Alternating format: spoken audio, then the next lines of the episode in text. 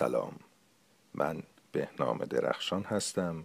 این که میشنوید اپیزود سی و ششم رادیو داستان در آذر ماه 1399 خورشیدی از ایران خسته پیشکش شما عزیزان میشه. رادیو داستان محفلیه برای قصه خوندن و قصه شنیدن. برای ساعتی از ازدراب جهان در آشوب پیرامون آسودن. برای پیوند رؤیاهای شنونده به خیالات خواننده. از حدود یک سال و نیم پیش در اپهای پادکست منتشر میشه و افتخار داره که شنیده میشه. سپاسگزارم که پیام به مهر یا اتاب برای من می نویسید در حامی باش حمایت مالی میفرمایید و مهمتر از همه سپاسگزارم که میشنوید. این قسمت داستان خانه‌ای در آسمان نوشته خانم گلی ترقی رو براتون می‌خونم. نویسنده محبوب من که این سومین داستان از ایشون هست که منتشر می‌کنم. دو قصه دیگه هم از ایشون ضبط شده که هنوز فرصت تدوین و تقدیم دست نداده. سر همین داستان سه بار ضبط رو قطع کردم و های های گریستم. به قول جناب خان نمی‌دونم چرا. شاید انقدر که گلی ترقی همه روح خودش احساس خودش رو اصاره می‌کنه تا واژه بشن جمله بشن قصه بشن قصه خودش قصه ما و حالا قصه مهین بانو و خانش در آسمان.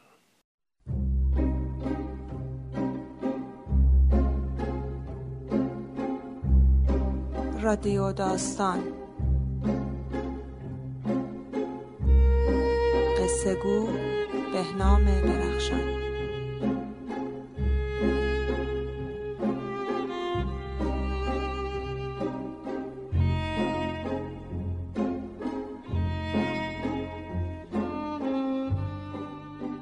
تابستان بدی بود. داغ بی آب بی برق. جنگ بود و ترس و تاریکی. مسعود دال مثل آدمی افتاده در عمق خوابی آشفته گیج و منگ و کلافه دست زن و بچه هایش را گرفت و شتابان راهی فرنگ شد. بیان که بداند چه آینده ای در انتظارش است. نمی‌خواست عاقل و محتاط و دوراندیش باشد. نمی‌خواست با کسی مشورت کند به خصوص با آنهایی که از او با تجربه تر بودند. آنهایی که از هر جابجایی و تغییری میترسیدند. یا به خاک و سنت و ریشه اعتقاد داشتند و ماندنشان بر اساس تصمیمی اخلاقی بود. مسعود دال از جنگ بیزار بود و از مرگ واهمه داشت. دلهوره های شبانه توان و قرارش را گرفته بود و اضطراب دردناک سهرگاهی آزارش می‌داد. باید می‌رفت باید میگریخت و در جای امن ساکن می‌شد. جایی دور از هیاهو و بمب و انفجار دور از امکان مرگ و جنون و انقلاب. کارهایش را پنهانی مثل برق و باد کرد. اساس منزلش را به حراج گذاشت و خانهش را مفت و مجانی به اولین مشتری فروخت. ویزا گرفت بلیت خرید بار و بندیلش را بست و درست دم رفتنش بود که مثل آدمهای تبدار چشمش به مادر پیرش افتاد و زیر پایش خالی شد. از خودش پرسید تکلیف او چه خواهد شد. دل و رودش از درد و استیصال آنچنان به پیچ و تاب افتاد که برای آنی جنگ و مرگ از یادش رفت و تصمیم به ماندن گرفت. مهین بانو تمام این مدت نگاه کرده بود. بدون پرسش یا اعتراض. یا ابراز وجود. دیده بود که مردمان غریبه در اتاقهای خانهش میچرخند و لب تر نکرده بود. نشسته بود. کنجی پای دیوار روی قالی بزرگ تبریز یادگار اجدادی و دستش را با حسرتی پنهانی کشیده بود به گلهای مخملی فرش و طرحهای رنگین طلایی تهمانده روزهای پیشین. آخرین تماس سرانگشتانش با آن جسم معنوس قدیمی. مثل دست کشیدن به بدنی نیمه گرم در واپسین لحظات زندگی و چنگ انداخته بود به ریشه های رومیزی که نگهش دارد یک آن. و چشمش دویده بود به دنبال کاسه های گل مرغی که دست به دست میگشت. و چراغ های پای بلند روسی که به فروش رفته بود. خواسته بود بگوید نه بخچه های ترمه و آینه عقدم را نمی دهم یا چیزی را بردارد و پنهان کند. اما هیچ نگفته بود. نشسته بود یک گوشه خاموش و نامرئی پر از زخم های درونی. شاهد رفتن ساعت دیواری و میز و صندلی و بشقاب های چینی و قاب های طلایی. مثل سفر غمانگیز بچه های مادری پیر به شهرهای اجنبی. فهمیده بود که روزگاری سخت در انتظارش است و پذیرفته بود. گله ای از پسرش نداشت. خودش سالها پیش خانه را به اسم او کرده بود. قرارشان این بود که خانه را پیش از مرگ او نفروشند و این قراری کهنه بود. مال آن وقتها پیش از انقلاب و جنگ پیش از ترس و لرز و پریشانی بچه ها و مهین بانو چیزی جز سلامتی و خوشبختی پسرش نمی‌خواست. یا دخترش که شوهر انگلیسی داشت و در تهران نبود. فرش زیر پایش را هم می‌داد که داده بود. یا جانش را که رو به انتها می‌رفت و طالبی نداشت. بچه هایش هم عاشق او بودند و مسعود دال هرگز به این فکر نبود که مادر پیرش را بگذارد و برود یا او را بی خانه و بی مال و منال به امان خدا بسپارد و گلیم خودش را عذاب بکشد. منتها در آن پریشانی و بیسامانی در جنون جنگ و بمباران و امکان مرگ هوش و حواسش را از دست داده بود و مسئول کارها و خواسته هایش نبود. این را مهین بانو می‌دانست و سکوت و تسلیم و رضایتش از ادراک مادرانش میآمد. و البته گریه کرده بود. مفصل هم گریه کرده بود. پنهانی و دور از چشم دیگران. شب در تاریکی زیر ملافه یا روز توی حمام دربسته و پشت کاجهای بلند باغچه ترمه ها و فرش ها و اشیاء قدیمی یادگار پدر و شوهر و روزهای خوب جوانیش را دوست داشت. با آنها پیر شده بود و میانشان الفتی دیرینه بود. خاطره هایش مثل هزاران تصویر پراکنده در فضا در اتاقهای خانه میچرخیدند و رد پا و جای انگشتان کودکیش روی سنگ فرش حیات و آجرهای دیوار باقی بود. جز این خانه. جایی دیگر برای خودش نمی شناخت و می‌دید که دیگر صاحب این جا نیست. صاحب هیچ جا نیست. زیر پایش خالی است و معلق در هواست. دلش می‌خواست مثل گربه ها وقت بیماری و مرگ سرش را پایین بیاندازد و برود ناپدید شود. اما می‌دید که سر حال و زنده است و آماده مردن نیست. پیریش را دیگران بر او تحمیل کرده بودند. نگاه بیرحم و قضاوت نادرست آنها بود که سن و سالش را تعیین می‌کرد و گذشته سالیان را به رخش می‌کشید. تصویری جوان از خودش داشت. تصویری منعکس در آینه های قدیم در خاطره های خوش روزهای پیشین. دلش میتپید و چشمش به دنبال چیزها میدوید. منتظر آینده بود منتظر آمدن بهار و تابستان. هزار امید و آرزو داشت برای خودش و برای بچه هایش برای نوه و نتیجه هایش هفتاد و شش یا بیشتر؟ این حسابها را دیگران می کردند و تاریخ ازدواج و تولدش را تخمین می زدند وگرنه مهین بانو به نظر خودش از مرز چهل سالگی نگذشته بود و این را تنها خودش می دانست و حس می کرد و باور داشت. و حالا. بی مقام و بدون جایگاه نمی‌دانست روی کدامین لحظه از زمان افتاده است. کیست؟ کجاست؟ و تکلیفش چیست؟ چیزی اضافه شده بود. خارج از نظام کیهانی منظومه ها مثل ستاره فرو افتاده تبعید شده به انزوای آشفته آسمان. دلش می‌خواست نبود و نمی‌شد. مرگ با او فاصله داشت. پاهایش زمین را می‌خواست. بدنش ذره های نور و گرما را میبلعید و فکرهایش با هزار نخ نامرئی به کنج و کنار شیرین زندگی گره خورده بود.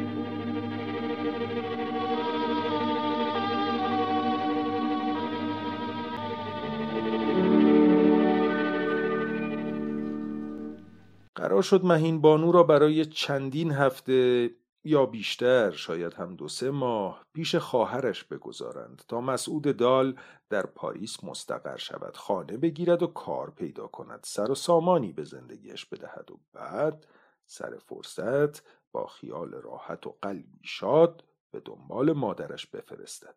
دخترش هم به فکر او بود و با وجود درآمد پایین و گرانی زندگی مرتب از لندن تلفن می‌زد و مادرش را دعوت می‌کرد. داماد انگلیسی هم مرد مهربانی بود و اصرار به پذیرایی از مادر زنش داشت.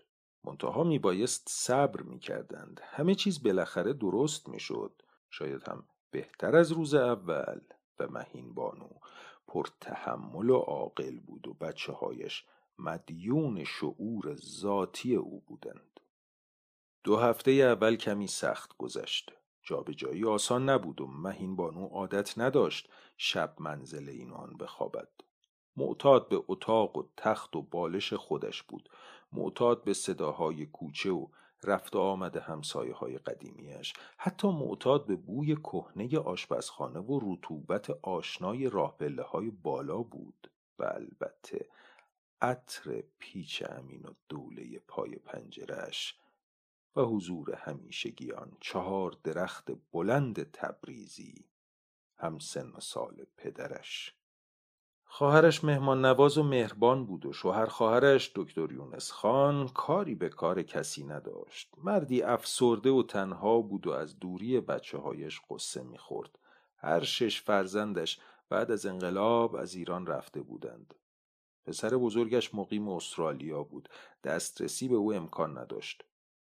دو دخترش عزیز کرده های دوقلو در آمریکا بودند. پسر وسطی میان سنگاپور و تایلند و ژاپن میچرخید و آخری مرتب جایش را عوض می‌کرد و یکی از دخترها به گمان دکتر یونس خان مطمئن نبود حافظش کار نمی‌کرد طبعه کانادا یا هند یا کشوری مجهول در آفریقا شده بود مهین بانو و خواهرش به هم نزدیک بودند و مسعود جان از این نظر نگرانی نداشت. وجدانش راحت بود. می‌دانست که مادرش راحت است و همینطور هم بود. منتها های شبانه و بعد هم حجوم موشک های لعنتی در روحیه آرام دکتر یونس خان تغییری بزرگ ایجاد کرده بود. فکرهای عجیب و غریب می‌کرد و به همه بیخودی سوء زن داشت. پشت در به حرفها گوش می‌داد. کیف زن یا چمدان خواهرزنش را میگشت و خرت و پرتهای ناقابل خودش را پنهان می‌کرد و یادش می‌رفت آنها را کجا گذاشته است. مطمئن بود که مهین بانو عینک و فندک او را برداشته است و به زنش می‌گفت و زنش اعتراض می‌کرد. زن و شوهر بگو مگو می‌کردند و مهین بانو کز کرده پشت در مچاله از شرم به خودش میپیچید و روز شماری می‌کرد. تا هرچه زودتر راهی فرنگ شود و پیش بچه هایش سر و سامان بگیرد. دلش هم برای دکتر یونس خان میسوخت و می‌دانست که کارهایش از روی عمد و بد جنسی نیست حتی روزی که انگشتش لای در ماند و ناخونش از بیخ کنده شد یا شبی که شوهر خواهرش به دنبال انگشتر عقیقش رخت خواب او را آشفت و جیبهایش را گشت آه و ناله یا اعتراض و شکایت نکرد با خودش گفت که همه این لحظه ها گذراست و خدا را شکر کرد که بچه هایش سالمند و خودش هم. با وجود همه این اتفاقها زنده و هوشیار است. بالاخره روز موعود رسید. مهین بانو فکر کرد خواب می‌بیند و اشکهایش از خوشی سرازیر شد. آن هم او که به آسانی پیش روی دیگران گریه نمی کرد. دست خودش نبود. سر و روی نوه هایش را می بوسید و خیال خواب و استراحت نداشت. گرچه تمام شب سر پا بود فرودگاه گمرک گشتن چمدانهایش گم شدن کیفش جا گذاشتن عینک بینی و بسته دواهایش پادرد و سرگیجه ناگهانی و آن دلاشوبه لعنتی توی هواپیما. اما اگر ولش می‌کردند می‌خواست تمام روز حرف بزند و سر روی نوه ها و پسر و عروسش را ببوسد و توی آن آپارتمان قد لانه موش راه برود و هیجان زده و دست باچه هزار پرسش در هم از این آن بکند. مهین بانو را به زور و اصرار برای دو شب اول در اتاق بچه ها خواباندند. برای بچه ها توی اتاق نشیمن تشک انداختند و یواشکی در گوششان گفتند که مادر بزرگ از راه رسیده و خست است گناه دارد. بعدا جایش را عوض خواهند کرد و اتاقشان را پس خواهند داد. اخم و سکوت ناراضی بچه ها را دید و دلش گرفت. خواست چیزی بگوید اما رویش نشد. جانش را نداشت. تمام تنش از خستگی میلرزید. سرش را که روی بالش گذاشت خوابش برد. قش کرد. اما نزدیک سحر از خواب پرید. به نظرش رسید که وزنه آهنی روی قفسه سینهش گذاشتند و حسی مزاحم و ناشناخته یک جور شرم و احساس حقارت و گناه مثل درد توی تنش میچرخد. یاد نگاه دلخور نوه هایش افتاد و از اینکه اتاق آنها را غصب کرده بود معذب و ناراحت شد. انگار سیخش می‌زدند و توی تشک و بالش زیر سرش سوزن گذاشته بودند. ترجیح می‌داد توی راهرو پشت در یا چنباتمه گوشه مبلی کنج دیوار بخوابد و جای کسی را نگیرد. روز سوم جایش را عوض کردند و مهین بانو. نفسی راحت کشید. یک تشک اسفنجی سبک به او دادند که شبها توی اتاق نشیمن میانداخت و روزها زیر کاناپه پنهانش می‌کرد. چمدانهایش را گوشه آشپزخانه گذاشته بود و کیف دستیش را با خودش این ور آنور می‌کشید. در گنجه ها از فشار لباس ها بسته نمی‌شد و زیر تختها انباشته از اسباب بود. جا برای تکان خوردن نبود. مهین بانو یک عمر در خانه بزرگ با اتاقهای آفتابگیر و منظره آسمان و آفتاب و باغ و باغچه زندگی کرده بود. اتاقش گنجه و صندوق خانه داشت و می‌شد صدها چمدان در انبار بالا و یک کامیون بار توی زیرزمین خانه چپاند. خب این قصه ها مال گذشته بود. زندگی بالا و پایین داشت و خوابیدن گوشه اتاق نشیمن هم خالی از لطف نبود. البته سر و صدای کوچه زیاد بود و قطار زیرزمینی که از آن نزدیکی میگذشت پنجره های خانه را میلرزاند ولی مهین بانو از همان دقیقه اول با خودش گفت که زندگی در فرنگین شکلی است. جای قر ندارد و خدا رو شکر که پیش بچه هایش است و زندگیش سر و سامان گرفته.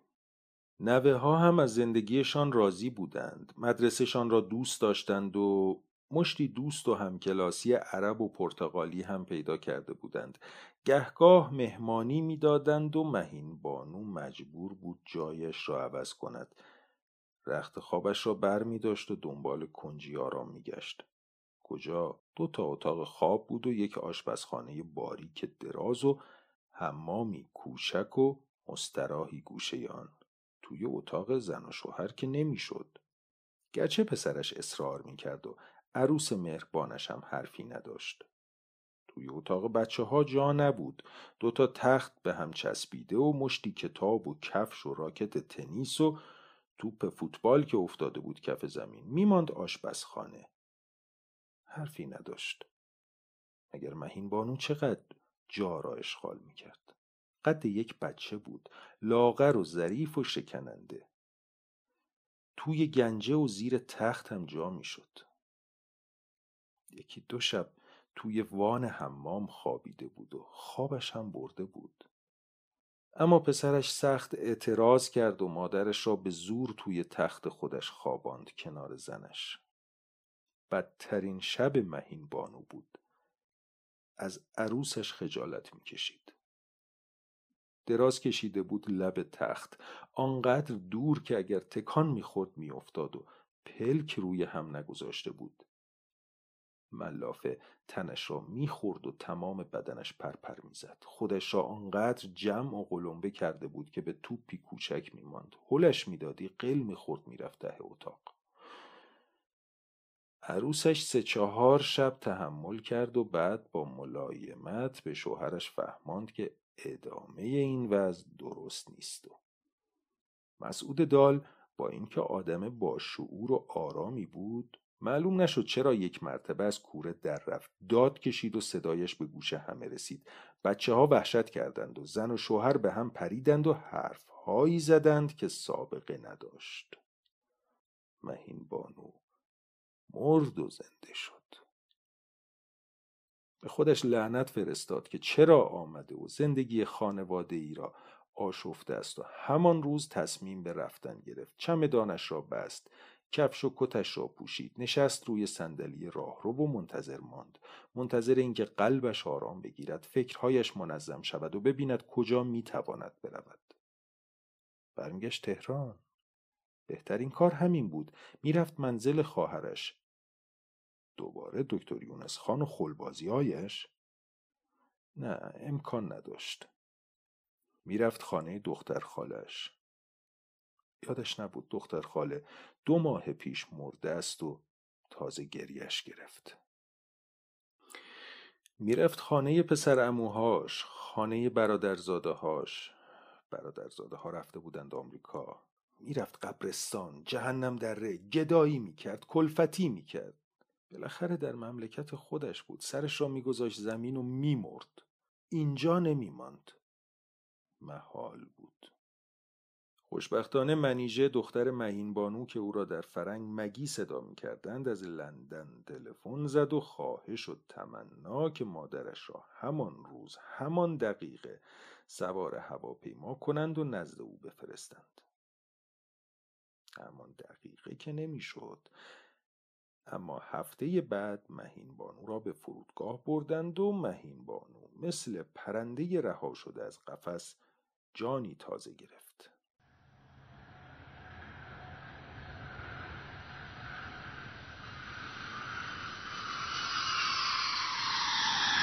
هواپیما مثل خانه بود گرم و محفوظ صندلی خودش را داشت مال خودش جایش معین بود و نمی‌شد آن را از او گرفت. اگر روی زمین هم یک صندلی به او می‌دادند یک وجب جا که می‌دانست مال شخص خودش است برایش کافی بود. غذایش را با بیمیلی خورد و یاد ننه خانم افتاد که سینی شامش را می آورد آن وقتها که برای خودش کسی بود و برو بیایی داشت. و چقدر دلش سوخت و گریه کرد وقتی شنید که نوه ننه خانم در جنگ شهید شده و پسرش را به تیمارستان بردند. اگر این اتفاق نیفتاده بود همه چیز فرق می کرد. مسعود دال می‌خواست جایی کوچک برای مادرش اجاره کند و او را دست ننه خانم بسپارد. بهترین راه حل برای همه همین بود. برای خودش برای مادرش. اما کی از فردایش خبر دارد؟ خمپاره به کله نوه ننه خانم خورد و در جا او را کشت. چند نفر از سبزوار آمدند و قیامت شد از کمیته آمدند از بنیاد شهید تبریک و تسلیت و ننه خانم را بردند به ده خودش به او اتاق دادند و مقرری ماهانه. قرار شد همانجا بماند و همه اینها پیش از رفتن مهین بانو به خانه خواهرش بود.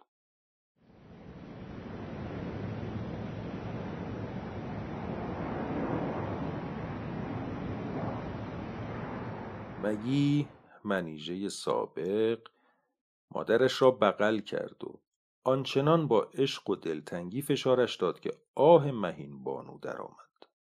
درد و از خوشی. دامادش هم او را بوسید و دستش را سخت فشرد. دیوید اوکلی مرد خوبی بود. خون یهودی داشت و خونگرمیش به خاطر همین بود. مهین بانو از ازدواج دخترش با یک یهودی انگلیسی راضی نبود. دوست داشت داماد ایرانی و مسلمان داشته باشد. دلش گرفته بود.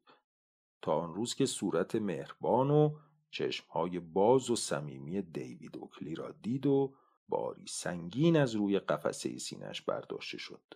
دستش را توی بازوی مردانی او انداخت و خندید. و تازه متوجه شد چه لاغر و کوچک است.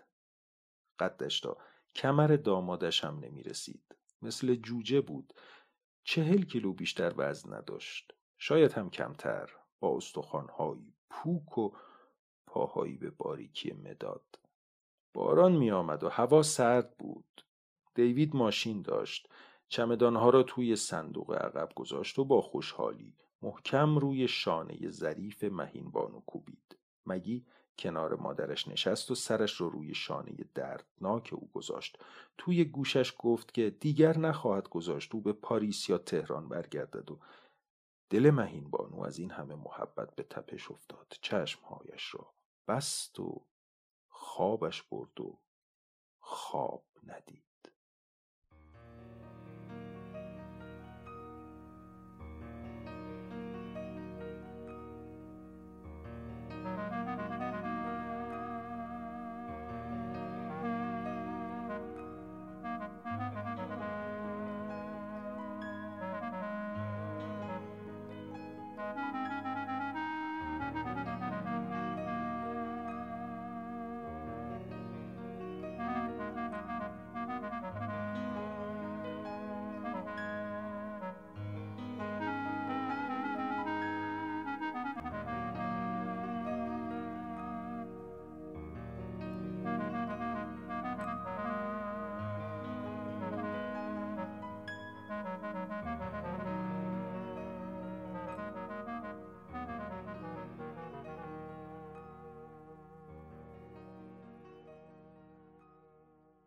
آپارتمان مگی و دیوید در طبقه چهارم بود بدون آسانسور. مهین بانو خسته و خوابالود بود. گیج گیجی می‌خورد. دیوید مادر زنش را که به سبکی پر کاه بود بلند کرد و مهین بانو جیغ کشید. خودش را سیخ کرد مثل مداد و همانطور ماند. مگی خندید. دیوید هم سر حال بود و مادر زنش را مثل عروسکی چوبی زیر بغل گرفته بود و از پله ها بالا می‌رفت و مهین بانو موجه نمی‌زد. باورش نمی‌شد. نمی‌دانست بخندد یا جیغ بکشد یا گریه کند. تا به حال چنین اتفاقی برایش نیفتاده بود. واکنشی طبیعی برای قبول یا رد این اتفاق نداشت. حس کرد خودش نیست. تبدیل به یک شیع شده. یک جارو یا صندلی که از بازار خریدند و جارو بودن تجربه تازه بود با دنیای خاص خودش. خانه مگی کوچکتر از آپارتمان برادرش بود. یک اتاق خواب بیشتر نداشت. در عوض بچه نداشتند. سگ داشتند. بزرگ و پشمالو. قد مهین بانو. دیوید معقول و منطقی بود و کارهایش حساب و کتاب داشت. احساساتی نمی‌شد. فکر می‌کرد. با کسی تعارف نداشت. قرار شد مهین بانو روی کاناپه در اتاق نشیمن بخوابد. وقتی زن و شوهر مهمان دارند در اتاق آنها روی تخت دراز بکشد خواب و بیدار و منتظر بماند. البته راه حل مطلوبی نبود ولی چه کار می‌شد کرد؟ مهین بانو حرفی نداشت. هیچ وقت حرفی نداشت. اگر هم داشت می‌دانست که وقت گفتنش نیست و این زندگی را برای همه آسان می‌کرد. دیوید معلم بود. درس اقتصاد می‌داد و تمام مخارج خانه را با دقت یادداشت می‌کرد. خوشبختانه مهین بانو به اندازه جوجه بود و سعی می‌کرد خورد و خوراکش از غذای مرغ خانگی هم کمتر باشد. مگی به دانشگاه می‌رفت درس حسابداری می‌خواند زن و شوهر صبح می‌رفتند شب برمیگشتند. خسته. حوصله حرف زدن نداشتند و اگر هم حرفی می‌زدند درباره گرانی و خرج زندگی بود. مهین بانو پولی از خودش نداشت. همان روز اول علنگوی طلا و گوشواره های یاقوتش را با اصرار و خواهش و تمنا به دخترش داده بود تا بفروشد و مگی گفته بود نه محاله. و شوهرش گفته بود اشکالی نداره. مگی گریه کرده بود. گفته بود نه و بعد پذیرفته بود. البته با اکراه و با راهنمایی شوهرش. مهین بانو یاد گرفته بود با خودش حرف بزند. زبان دامادش را نمی‌فهمید و مگی ناچار بود با شوهرش به انگلیسی حرف بزند یا اصلا حرف نزند. شام را در سکوت میخوردند. مگی درسهایش را حاضر می‌کرد و دیوید روزنامه می‌خواند. تمام صفحه ها را پشت و رو. بعد هر سه نفر به تماشای تلویزیون می نشستند. برنامه های علمی یا فرهنگی بحث و گفتگو مهین بانو زل می‌زد. خیره می ماند. اما نه چیزی می‌دید نه چیزی می‌فهمید. غرق در خاطره های خودش می‌شد. در مکان و زمانی دیگر. روزها هم تنها بود. خانه را تمیز و مرتب می کرد با دو گلدان جلوی پنجره ور می‌رفت و ساعتها به باران تمام نشدنی و آسمان تیره شهر مینگریست. از سگ دیوید میترسید. بیشتر اوقات توی اتاق خواب میماند تا دخترش برگردد. گاهی وقتها بیرون می‌رفت. اگر هوا اجازه می‌داد توی پارک روبرو می نشست و میلرزید. زمستان سختی بود و سرما هم خورد. اول گلویش ورم کرد و بعد به سینهاش ریخت. چه صرفه هایی انگار دل و رودش می‌خواست در بیاید. از همه بدتر صدای صرفه هایش بود که مانع خواب همسایه بغلی می‌شد که با مشت به دیوار میکوبید و مهین بانو سرش را زیر بالش می‌کرد گوشه ملافه را توی دهانش میچپاند و نفسش را حبس می‌کرد.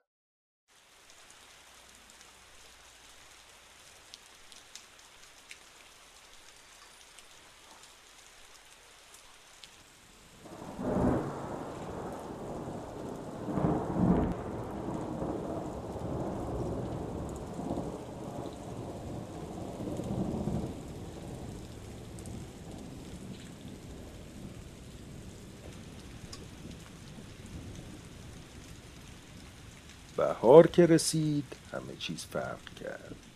چند رگه نور آفتاب از پشت ابرها درآمد و دلها باز شد. دیوید سه روز مرخصی گرفت و زن و مادر زنش را به گردش و تفریح برد و به همهشان خیلی خوش گذشت. مگی برای مادرش قرص و دوا و شربت تقویت خرید و مهین بانو دو کیلویی هم چاق شد و از ته دل خدا را شکر کرد. اما هنوز شکرش تمام نشده بود که باز ورق برگشت. اول تابستان بود. دیوید دو ماه تابستان را به کوهستان می‌رفت پیش امش بردن مهین بانو امکان نداشت. خانه را هم در این دو ماه اجاره می‌دادند تا کمک خرجی باشد. قابل فهم بود به خصوص که خرج مادرزن هم اضافه شده بود و میبایست جبران کنند. قرار شد مهین بانو را بفرستند. پاریس پیش پسرش و این تصمیم را سریع گرفتند. بدون مشورت با مسعود دال. مهین بانو را سوار هواپیما کردند و به پسرش خبر دادند که مادرت در راه است. بعد وقتی بود. مسعود دال با اینکه از آمدن مادرش و دیدن او خوشحال بود نمی‌توانست او را در آن موقع به خصوص نگه دارد. هر وقت دیگر قدمش روی چشم بود جز در آن مدت. میبایست فهمید. گفت که نمی شود تابستان است و همگی آزم جنوب فرانسه هستند. پول هتل و اجاره خانه لب دریا ندارند. چادر می‌زنند لب آب و توی بیابان میخوابند. بیابان که نه. توی جنگل یادش چه فرقی می‌کرد؟ بردن مهین بانو از محالات بود. خواهر و برادر بگو مگو کردند. دیوید چندین راه حل داشت. عقلهایشان را روی هم گذاشتند و قرار شد مهین بانو را دوباره به لندن برگردانند و ترتیبی بدهند که همانجا بماند. مهین بانو حرفها و بحثها را با اینکه سعی می کردند در گوشی و آهسته باشد میشنید و نوک پایش را به زمین فشار می‌داد تا شاید سوراخی باز شود و فرو برود.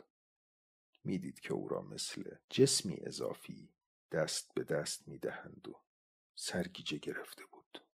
فیروز خانم از دوستان نزدیک مگی بود. کارگاه لباسشویی کوچکی داشت و از این راه زندگی می‌کرد. از او کمک خواستند. فیروز خانم خوشرو و بزلگو بود. گفت که خودش توی اتاقی کوچک زندگی می کند جا برای مهمان ندارد. اما پشت لباسشویی یک انبار کوچک خالی است. پنجره ندارد اما گرم و محفوظ است. دیوید موافقت کرد. مگی ناراحت بود اما چاره ای نداشت و چیزی نگفت. مهین بانو هم موافق بود و دلش می‌خواست هرچه زودتر قال قضیه را بکند. اتاق پشت لباسشویی. نمور و نیمه تاریک بود و مهین بانو شب اول تا صبح گریه کرد و از خدا خواست کمکش کند که بمیرد. از خودش پرسید چه چیزی او را این چنین به زندگی وابسته کرده است و نیرویش از کجا می آید؟ دید که از عشق به بچه هایش است و نظر کرد که این عشق از دلش برود و راحت شود.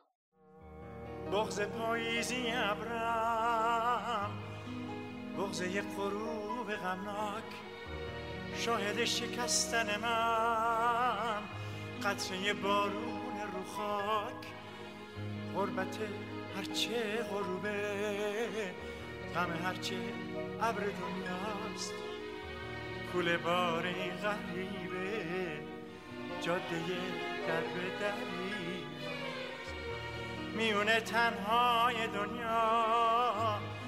شده تنهایی نصیبم. کاش که بودی و می‌دیدی اینجا بی تو چه غریبم. کاش می‌دونستی که بی تو مرگ تدریجی هستیم. یاد تو تنها رفیقه. توی هوشیاری یا مستی. من هوای فیروز خانم زن نازنینی بود. از پس ده تا مرد برمی آمد شوهری هم داشت که در تهران زندگی می کرد از آن شوهرهای ماتم زده تریاکی. سالی یک بار به خرج زنش میآمد فرنگ. آه و ناله می‌کرد. شکایت از زمین و زمان. افسرده پفکی و بی دست و پا. برای خودش در زمان سابق آدمی بود. یا خیال می‌کرد هست. درس خوانده و اهل کتاب و ترجمه بود. با این همه با اولین ضربه از پادر آمده بود. پریشان و ناامید. فیروز خانم شیرزن بود. حوصله زر و زر رو آه و ناله نداشت. بچه هایش را روانه انگلیس کرد. خودش هم پا شد آمد و کسب و کار را انداخت. لوتی و با معرفت هم بود و به آدم های دوروبرش آنهایی که لیاقتش را داشتند کمک می کرد چشمش که به مهین بانو افتاد صورت شیرین چشمهای محزون اصلی رنگ شیفته او شد.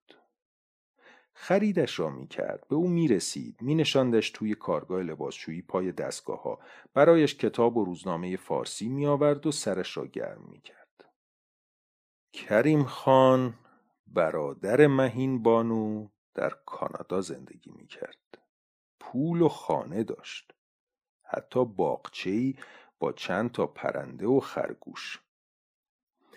از طریق آشنایی یک کلاق چل کلاق از وضع ناجور خواهرش خبردار شد و دادش به هوا رفت. آنقدر به او برخورد که به خواهرزاده هایش نامه نوشت و توهین و تحقیرشان کرد. شاید هم زیاده روی کرد اما دست خودش نبود. دستور داد که کارهای خواهرش را بکنند.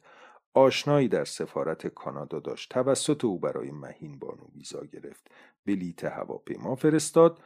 تا مسعود دالیا مگی خواستند دخالت کنند تلفن زد و سر هر دویشان داد کشید و از آنجا که بزرگ خانواده بود همه کوتاه آمدند. اول زمستان بود که مهین بانو آزم کانادا شد. خوشحال بود که باز وسط زمین آسمان است و این طولانی ترین راه بود و چه کیفی. نشست کنار پنجره و چشمش به روشنایی شفاف بیرون خیره ماند. جایش گرم و نرم بود و همین را می‌خواست. کنجی مسون از تجاوز دیگران. تب داشت و آفتاب پشت شیشه می چسبید. یک لحظه خوابش می برد. سرش توی سینهش می افتاد و باز به خودش می آمد. پلکهایش نیمه باز می شد و نگاهش تا انتهای افق می رفت. تا انتهای آن وسعت بزرگ گسترده تا بی نهایت.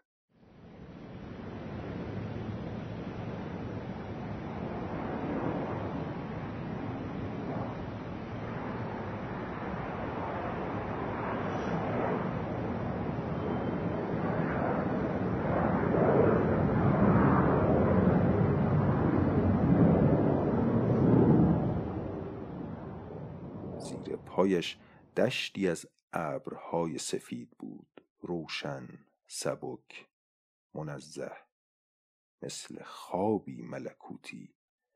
خواب بی خیال فرشته های مقرب. کسی حرفی در گوشش زد. مسافر کنار دستش بود. نشنید. سینی غذایش را نخواست و رویش را برگرداند. صورتش را به شیشه پنجره چسباند و نور خورشید را با چشمهای مسهورش فرو کشید. حس کرد هزار ستاره کوچک لابلای فکرهایش برق می‌زنند و در اندرونش چراغی روشن کردند.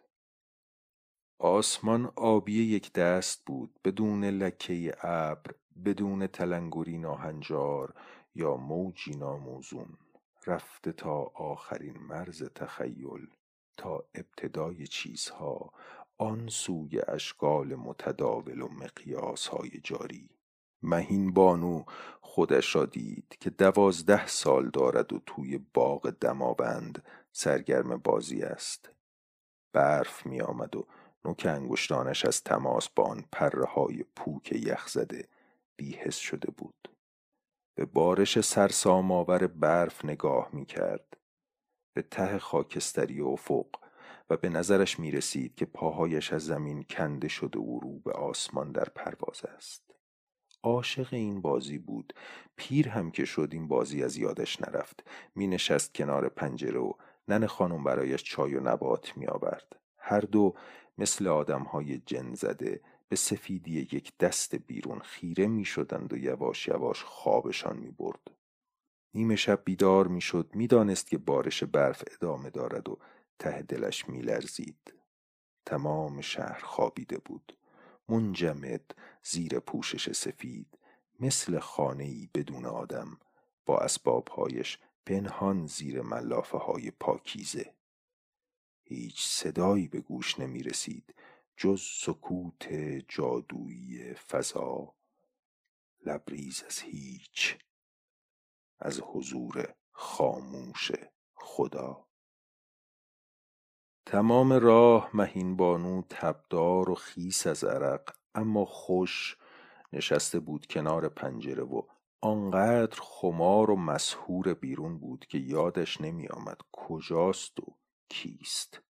چرت می‌زد. خواب می‌دید. به خودش می آمد نگاه می کرد خاطره هایش را به یاد می آورد و دوباره می رفت چرخ می خورد توی برف ها بود. وسط آسمان. سرسر بازی می کرد تاب می خورد همه جا بود. در های مختلف. در آن واحد هزار تصویر از خودش می‌دید. پراکنده در فضا. یا ردیف پشت هم. مهین بانوهای گوناگون. پیر و بچه و جوان. در این زندگی و در اعثار دیگر زنی به توان بی نهایت بسته به هم زنجیروار در بازگشتی ابدی. اولین بار بود که به بچه هایش و به آدم های روی خاک به فرش بزرگ تبریز و ترمهایش به خانش در خیابان پهلوی و خاطره های زمینیش فکر نمی کرد. روی ابرها بود و وسعت بزرگ آرام آرام وارد تنش می‌شد و در ته جانش رسوب می کرد مثل گرمای دلپذیر پاییز نمور و رخوتناک دورش پیله میبست تار میتنید و رویش چتر می‌زد. انگار که توی شکم عالم بود محفوظ و مسون فراسوی زمان. thank you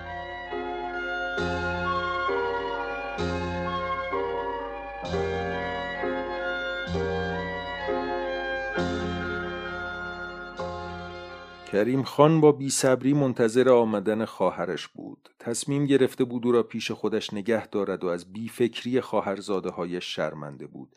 چشمش که به مهین بانو افتاد گریش گرفت. خودش هم دلتنگ و دور افتاده از کس و کارش بود. روزی هزار بار هوای وطن به سرش می‌زد و خودش را منصرف می‌کرد.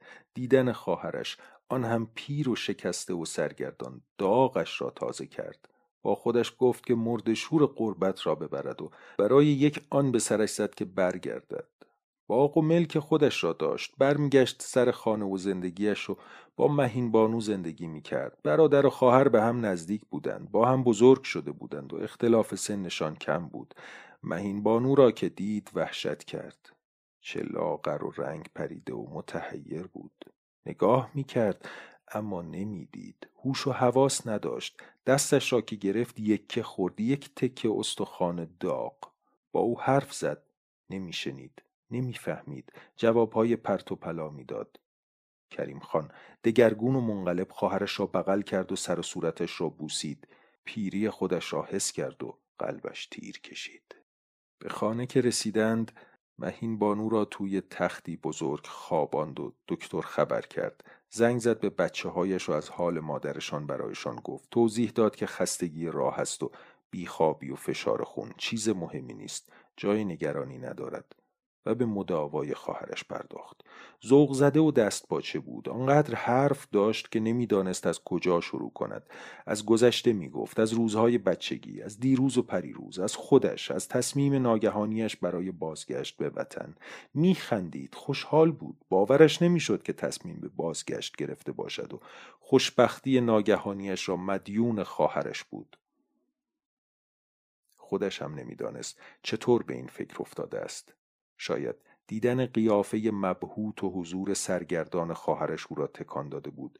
به چشمهای خیره مهین بانو که گویی خالی از خاطره های آشنا و فکرهای معقول بود نگاه می‌کرد و میترسید. قربت را در او می‌دید و ته دلش میلرزید. تازه پی برده بود که چه بیکس و کار و تنهاست که زیر پایش خالی است و مثل مسافری غریب در ایستگاه قطاری سرد و غمگین حضوری موقتی و گذرا دارد. دست مهین بانو را گرفت و بوسید. به او گفت که در بدری و بیخانمانی تمام شد. به محض خوب شدن حال او برخواهند گشت. و مهین بانو چشمهایش را بست. دید که نشسته کنار پنجره هواپیما و وسعت آبی صدایش می‌زند. خوابید و باز خواب آسمان را دید. که مثل دریایی سیال به سمت پهنه های روشن هستی جاری بود و خودش هم نفهمید که چندین و چند روز خوابیده است. تشنهش بود. پا شد. زانوهایش میلرزید. کریم خان خانه نبود. به اطراف نگاه کرد. یادش نمی آمد کجاست. نور ملایمی از پشت پرده توری پنجره تو می‌زد. جلوتر رفت. دستش را به لبه صندلی گرفت. ایستاد تا نفسی تازه کند. دو قدم برداشت و به نظرش رسید که کوه کنده است. عرق از سر و رویش جاری بود. پرده را با دستی لرزان کنار کشید. برف می آمد. گوش داد. همان سکوت دعوت کننده قدیمی. نن خانم برایش چای و نبات آورده بود. ایستاده بود کنار در و گریه می کرد. نوه شهید شده بود. می‌رفت به سبزوار گفت ننه خانم سب کن بهت پول بدم خرج راه. و دستش را روی دستگیره در گذاشت خسته بود. دلش می‌خواست بنشیند. دنبال جایش میگشت. مهماندار هواپیما بلیتش را نگاه می‌کرد. سوز سردی به صورتش خورد. لرزید. برف میآمد. برف های سنگین قد یک نلبکی جلوتر رفت. پایش سرید. هواپیمای سردی بود. جایش را پیدا نمی کرد باز هم جلوتر رفت. جاده ای سفید پیش پایش بود. برف توی چشمهایش می رفت کوه دماوند بلند و استوار مجلل از دور نگاهش می‌کرد و به شکوه مندی پدرش بود وقتی که سر نماز می ایستاد و باد زیر عبایش می‌زد و به نظر می رسید که سرش به آسمان می رسد و پاهایش در زمین ریشه دارد. چه خوب بود وقتی در جوار این کوه سر برکشیده به فلک این بلندی هیبتناک سهرامیز زندگی می کرد. این مرد ایستاده میان دو ستون مرمری ایوان در سلات ظهر با سایش رفته تا انتهای جهان. چه کیفی داشت.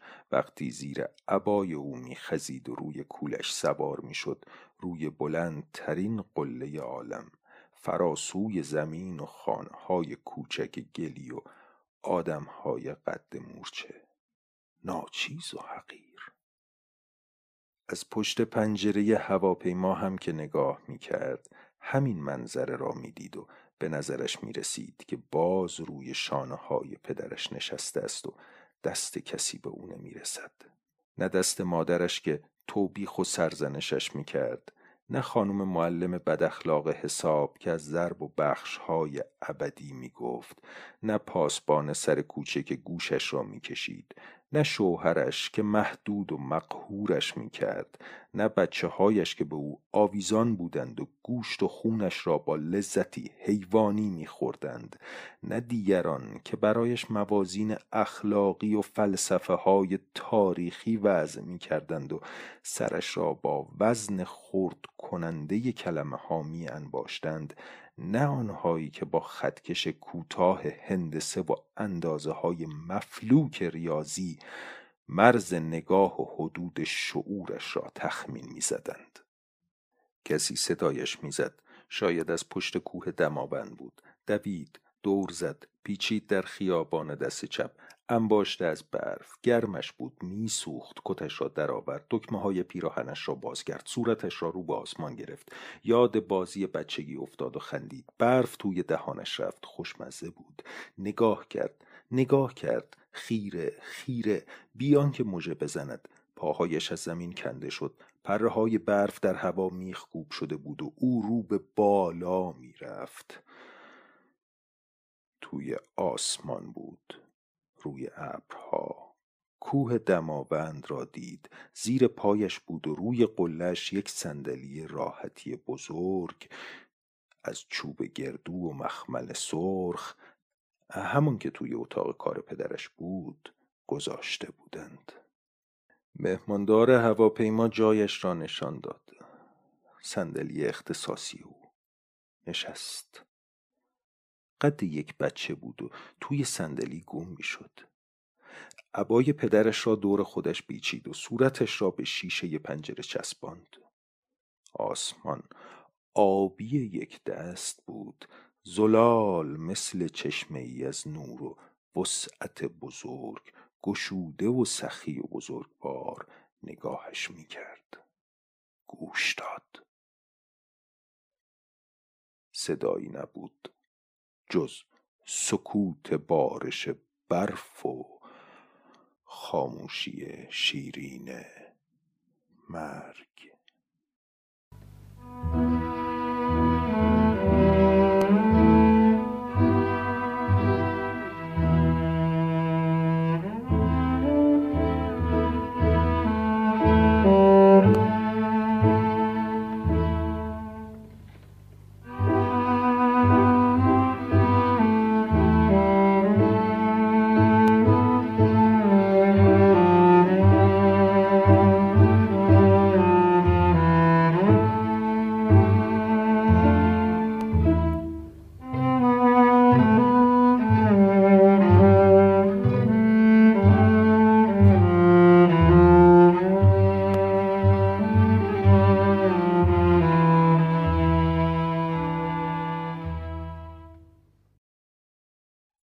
مسعود دال تقصیرها را به گردن خواهرش انداخت و او را مقصر دانست.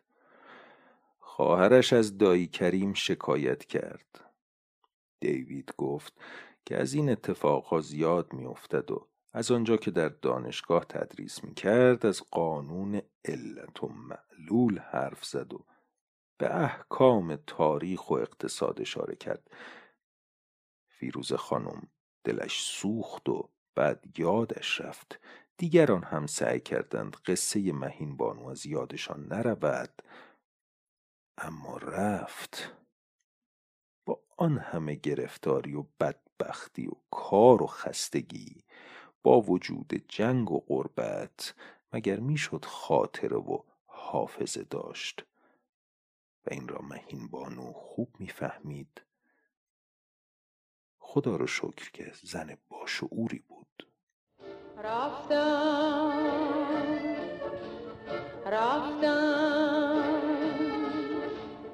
گریزانم از دیدارت رفتم پشیمانم از آزارت رفتم. مکن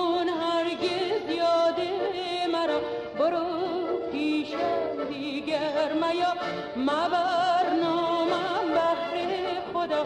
شوی تا از دستم رها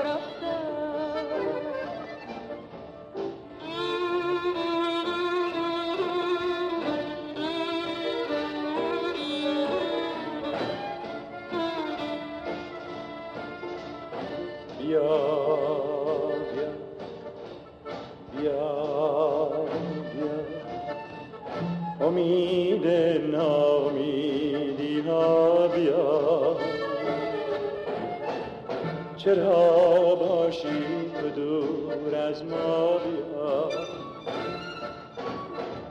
رفتی از چه رو را شنا بازا تا نسوزی جان مرا بیا جانم.